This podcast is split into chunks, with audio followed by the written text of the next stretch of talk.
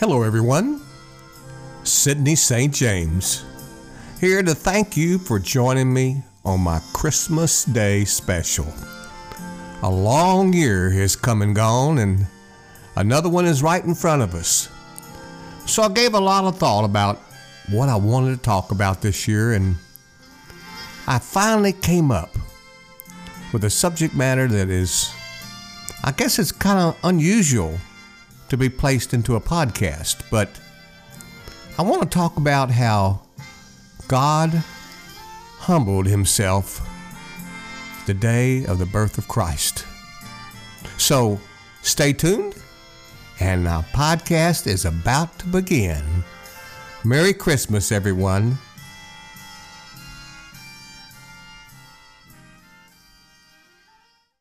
Wow, another year has come and gone. When you're much younger, it seems like it takes forever for Christmas to roll around again and again. However, in my family, it's almost a December curse. Not Christmas, something unwanted always happens. This year, my December curse was COVID 19.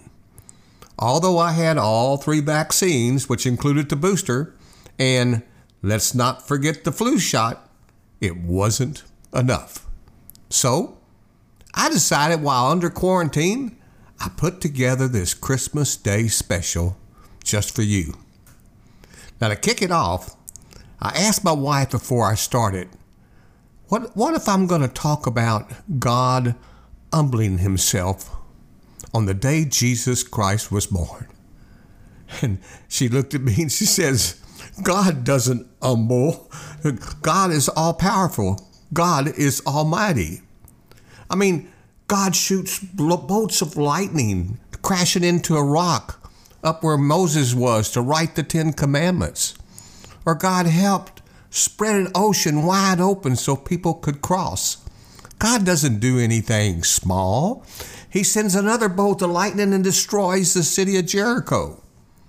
But this was all in the Old Testament. So, yes, God is Almighty, but God does everything with great power because He is the Almighty. However, on the day that His Son was born, God humbled Himself. And this is my story for my Christmas Day special. Today, I want to talk to you again about Sunday school class and a familiar story when we were putting on the annual Christmas Eve services one night when I was young. But before I do, let me make sure we're on the same page. God is all powerful. After all, as I said earlier, He destroyed the city of Jericho at the snap of His finger. Or He could open up the skies even and make it rain all day and all night for 40 days. So, have you ever asked yourself, when he took the flesh form and gave the world his Son, Jesus Christ, who was born on Christmas Day, why didn't, why didn't Jesus come with a boom? Why wasn't Gabriel blowing his horn as loud as he could? Or why wasn't Archangel waving his sword of defense just glittering and glowing in the sky? Why? Well, I could find a lot of whys to talk about. Well, because our Sunday school was not very large, on that particular night of the Christmas Eve special, a single girl was chosen to be the all of the wise men, not just one. We all practiced, and we practiced until everyone had the story ready to perform for the whole congregation in Eagle Lake, Texas at the First Presbyterian Church. The church was full as it always is on Christmas Eve. When it came time for the one wise man's entrance, the young girl majestically swept up the aisle between the pews.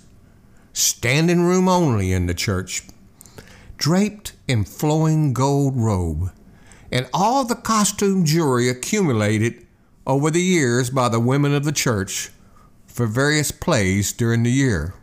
Pausing and bowing before the infant's crib, she looked down, and the entire church was silent. And she says, Greetings, little baby. I bring you gifts. Lots of gold, circumstance, and muck. Now, isn't that the truth? That's exactly what life brings us sometimes.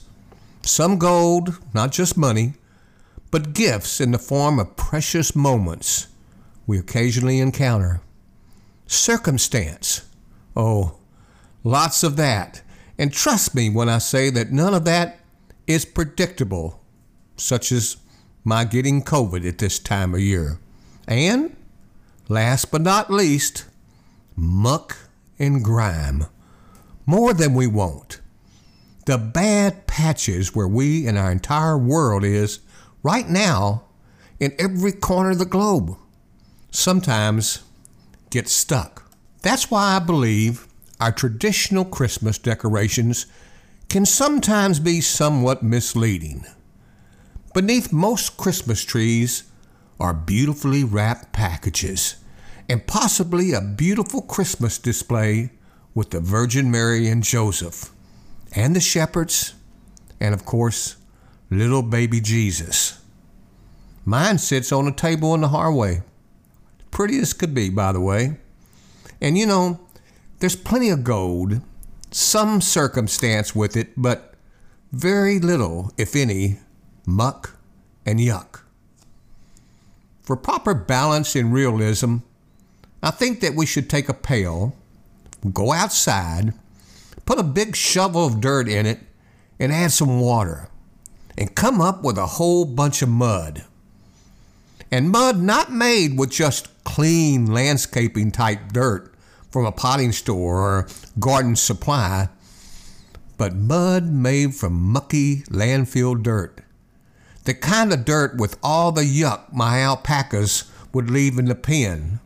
Although it really does raise great vegetables. In other words, really yucky, mucky, dirty dirt. We need to place that pail, by the way, of mud, out there in front of the tree where everyone can see it. I know. You're sitting there saying, What are you talking about? Why are you why are you no doubt asking? Well, before I answer that, let me ask if any of you experienced the movie The Passion of Christ. I saw it once, and it was like no other movie about Christ's last days on earth that I've ever seen.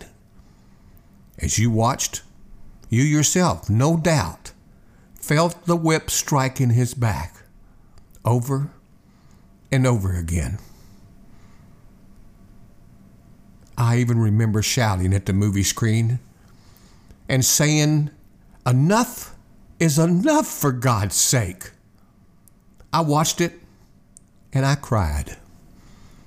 No movie in my life touched me like that one movie did. And I will tell you this I'll never watch it again. But the point of my story is to turn back the hands of time to that day in December when Jesus was born, his birthday, Christmas. Now, I need to take you back to the Christmas tree, where earlier I placed this large pail full of mud and yuck. Because that pail mud, more so than the bright lights, the bows, the ribbons, the wrapped presents, and even the cute little manger scene reminds us of what God is really up to at Christmas. Today I'm trying to demonstrate a stark reminder of that day in reality, just like Mel Gibson did with the movie The Passion of Christ when Jesus was born. I was reading in a newspaper last year at some time about a Sunday school class in Houston. and they went to visit a local alpaca farm on a cold, damp day in December, not too far outside and away from Eagle Lake. The entire purpose of the field trip was for these Sunday schoolers was to have the children experience firsthand what it must have been like, really like, for Mary and Joseph to be turned away from a nice, warm, and toasty, clean room at the inn in Bethlehem, and to have to spend a very cold, windy, and brisk night in someone's barn. The Sunday school teacher had this all arranged as they came up to the farmhouse. The children went up to the homestead, knocked on the door, as if it was the inn in Bethlehem. It was all set up, and they asked if they could come and spend the night. The lady who answered the door told them that there was no room in the inn. But she did tell them there was room out back in the alpaca barn. So the children and the staff went around the barn in the back, trying not to get stuck in the muck of the barnyard. There were alpacas everywhere.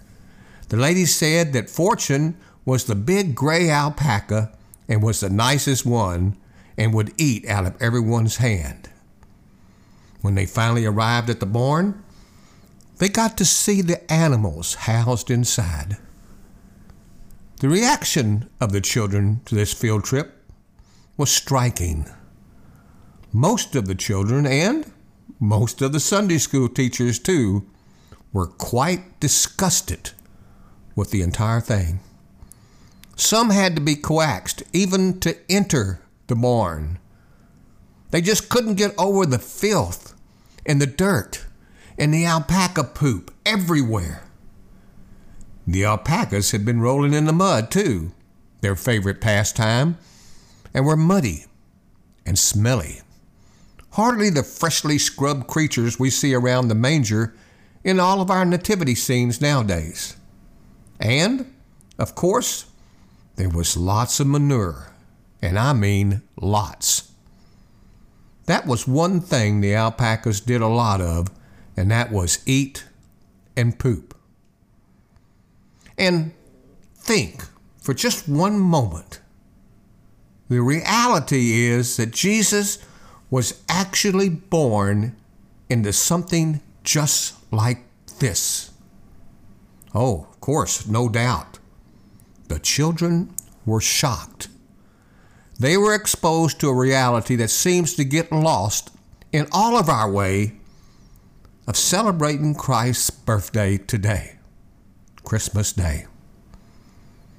The Sunday school children were able to see the straightforward truth of Christmas. They were able to see how dirty of a night it really was, and it still is. But it is precisely in the mud and yuck that we discover what is so special and so amazing about Christ's birth in Bethlehem? Yes, I did say amazing. But I need to let my sponsor know that I'm thinking about him. That's the only way I get my broadcast uh, taken care of by my sponsors. So uh, be sure to listen to what my sponsor has to say, and I'll be back with you to listen to the rest of my story.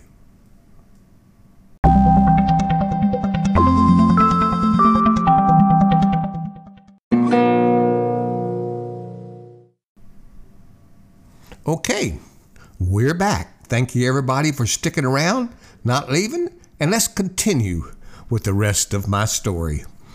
You know, I talked about the condition of this barn where baby Jesus was being born and how I said my story was simply amazing. Well, in this barn, there was mud, manure, stenches, unbelievable smells. These are not the things we usually associate with the presence of our God Almighty. But Christmas announces to us that this is the kind of God we have. And it is this muck and yuck of Christmas that really makes our God so wonderful. This reminds me, I have to back up just a little bit uh, of my three book paranormal romance series called the Storm Lord Trilogy.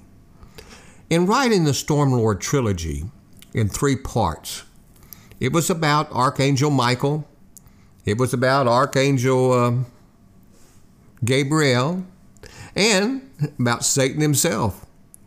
And I finished the first two novels, and as I got close to the end, I kind of got a, a writer's block.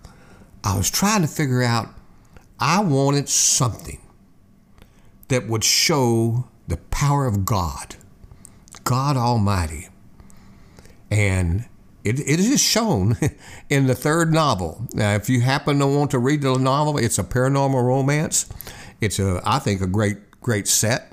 But be sure to read the first two before you read the last one. But I went out with a bang, in other words. In this trilogy, the ending was full of God everywhere you looked. He was flying through the sky on his beautiful golden chariot in the disguise of a mighty warrior. Do you, play, do you think him doing that, you would have been shocked? Probably not. It was God, right? What if what if God came swooping in in the middle of fire and smoke? with lightning coming from the sky in every direction you looked. Do you honestly think anyone would have been blown away by watching his appearance? No. It was God Almighty. Or, like in the final novel that I'm talking about of the Stormlord trilogy, what if God came barreling in with bright lights, an archangel Michael waving his sword of defense in the sky, and Archangel Gabriel blaring his trumpet up on top of Angelica's home, and a great heavenly voice and chorus of angels that shouted, I am God. Do you think anyone would have been surprised at all of this? Probably not. Probably not. When we speak of the holy and almighty God, the creator of heaven and earth, it is these awesome images of power that usually come to mind. Our understanding is probably mostly informed from the Old Testament. The scriptures from this part of the Bible, the holiness of God, is often revealed in very powerful and many times frightening ways. The holiness of God is a powerful thing for us to behold. And that, my friend, is what makes Christmas Day so amazing and filled with wonder. In this birth of a baby child, Jesus Christ, God born in flesh, finds another way, very different way, to come among us. God didn't use a blinding light. He didn't use howling and deafening winds or loud trumpets or bolts of lightning as he came in on his arrival. There was no fire and no smoke, and there were no heavenly choruses of angels singing. Instead, there was only the cries of pain as a woman, Mary, gives birth to a child and the cries of a newborn baby in the night. This is definitely not how the people of Israel had always thought their long awaited royal descendant of the great King David would come. Their beliefs were fueled by such text as from the prophet Isaiah. Isaiah appears to quote a royal enthronement ritual that was used every time a new kid, king, came to power. He described this future Messiah in the King James Version of the Bible in his verse, chapter 9, verse 6. For unto us a child is born, unto us a son is given, and the government shall be upon his shoulder, and his name shall be called Wonderful, Counselor, the Mighty God, the Everlasting Father, and the Prince of Peace. But the birth of this baby in Bethlehem did not fit the conditions of what the people expected of a new king. This birth did not seem to be very becoming of this wonderful counselor, this mighty God, or this everlasting Father. I think you would agree that the birth in this dirty barn was certainly not very godly, right? It's not easy for us to know what this meant to God, what must have gone through God's heart and his mind when he decided to come into this world in circumstances like this. What we do know about this was that it was one where God humbled himself to appear in this world in the most vulnerable way he possibly could. And when you think about it, we can't help but be shocked, amazed, and so puzzled that God would love us so much that he would be so humbled as to come into a smelly and dirty world in the barn where alpacas made their home in their bathroom, to be born in the midst of a manure and filthy animals on a terribly cold evening. Yet, despite this reality, we do our very best to sanitize and take the true wonder out of Christmas. It's not just the commercialization and crowded big box stores that takes the wonder out of Christmas. Rather, it is all of our attempts to glorify Christmas, to set it apart, to make it something more fitting with respect to the glory and power we typically associate with God Almighty.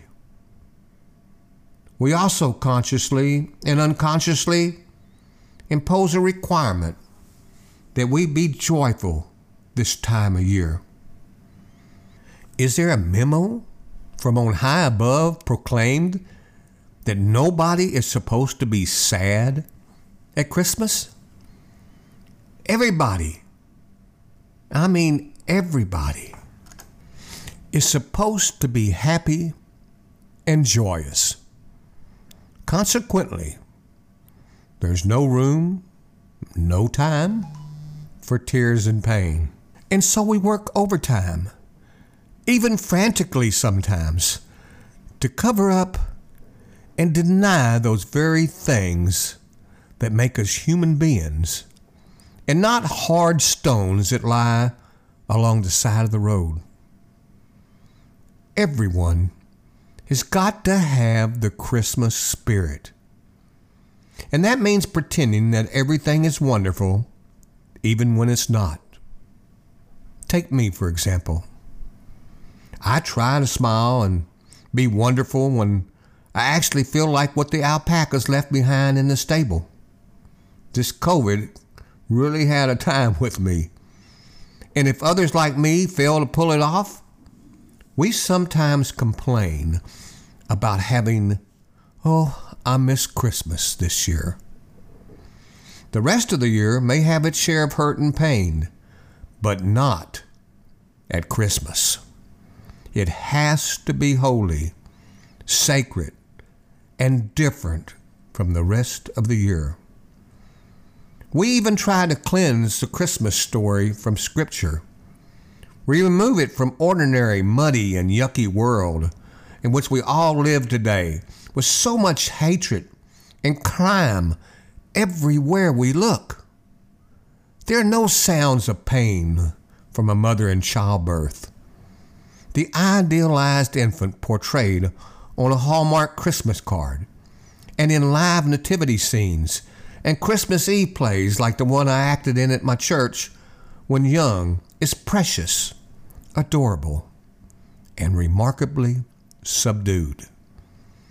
The animals in the stable are washed and clean.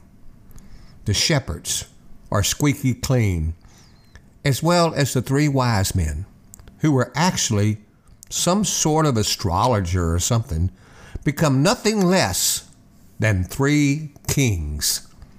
And then, of course, we have our Christmas trees with their red, yellow, and orange bubble lights, decorations, icicles, hanging all over, and ornaments standing there reminding us that this time is like no other time. On this night, there is no place for sorrow or pain, grieving and weeping. Neither one are welcome. Everything must be neat, clean, and just right. Muck and yuck is definitely out of place. But if there is anything that St. Luke's account of the birth of Jesus Christ in Bethlehem ought to make clear, it is that Christmas is just the opposite of what our world and we want to make it. Besides the glory of the incarnation, Christmas is also, like that of the Passion of Christ, is also about pain. A woman gave birth that night. There was pain. Christmas is about God in the midst of mud and stench. Jesus Christ was born in a barn, not in the clean and pleasant confines of the local inn in Bethlehem. Our real lives aren't too much removed from this reality either. This might be the first Christmas since our father or our mother or brother or sister or child has passed away. It might be the first Christmas since the divorce or since cancer came back and took someone you loved or companies around the globe downsized due to the pandemic and so many people lost their jobs. I ask you, how are we to feel unbridled joy in these circumstances? I know this is a hard time of the year. There is that empty chair to deal at the Christmas dinner table, that one less stocking that says folded in the box in the garage. All the rituals that were designed for two or more are now up to you alone. And it is like the sound of one hand clapping. Not much sound at all, right? Christmas is the season you wait to see if the hurt has let up any since this time last year. And you want it to. So you get on with your life. And you don't want it to because that might mean you have to stop caring. Meanwhile, the memories climb up to meet you overwhelmingly with a melancholy so sweet you can almost taste it far back in your throat. I understand this isn't the warm, fuzzy podcast you expected to hear on Christmas Day, but it's only by being honest that we can begin to behold the true wonder and glory of Christmas. There is incredible good news for us in this muddy and yucky Christmas. In this all too ordinary birth in Bethlehem, we meet God in a way that is not my usual jolly good way of presentation. During this podcast, we have met God not in his terrible and frightening holiness and almightiness that make us shake in our shoes but in his loving and merciful holiness. A holiness that is true unlike anything else in this whole world. It is in this ordinary birth in Bethlehem, in a cold and miserable place in that barn, that God comes to meet us. And why? Because we find ourselves cold and muddy, our dreams unfulfilled, and our eyes sometimes are filled with tears of pain because another year has passed and the problems are still there. All we need to do is look to that muddy and yucky birth in Bethlehem. That child is Emmanuel, God with us. In the midst of the muck and the pain, to assure us that there's nothing too grimy to separate us from His love. God is with us to love us. This is good news for all of us because it means we don't have to be afraid to have our Christmas be, how do I say, a little muddy. We don't have to hide our hurt and pain. That isn't real life. Real life can be muddy and messy, but because of that first muddy Christmas, there is still a reason to smile and celebrate. For when we remember that the baby was born in a smelly, muddy barn in Bethlehem, we know that our God isn't going to let real life and a little mud get in the way of His loving us. So, to all, I wish you a Merry Christmas. Amen.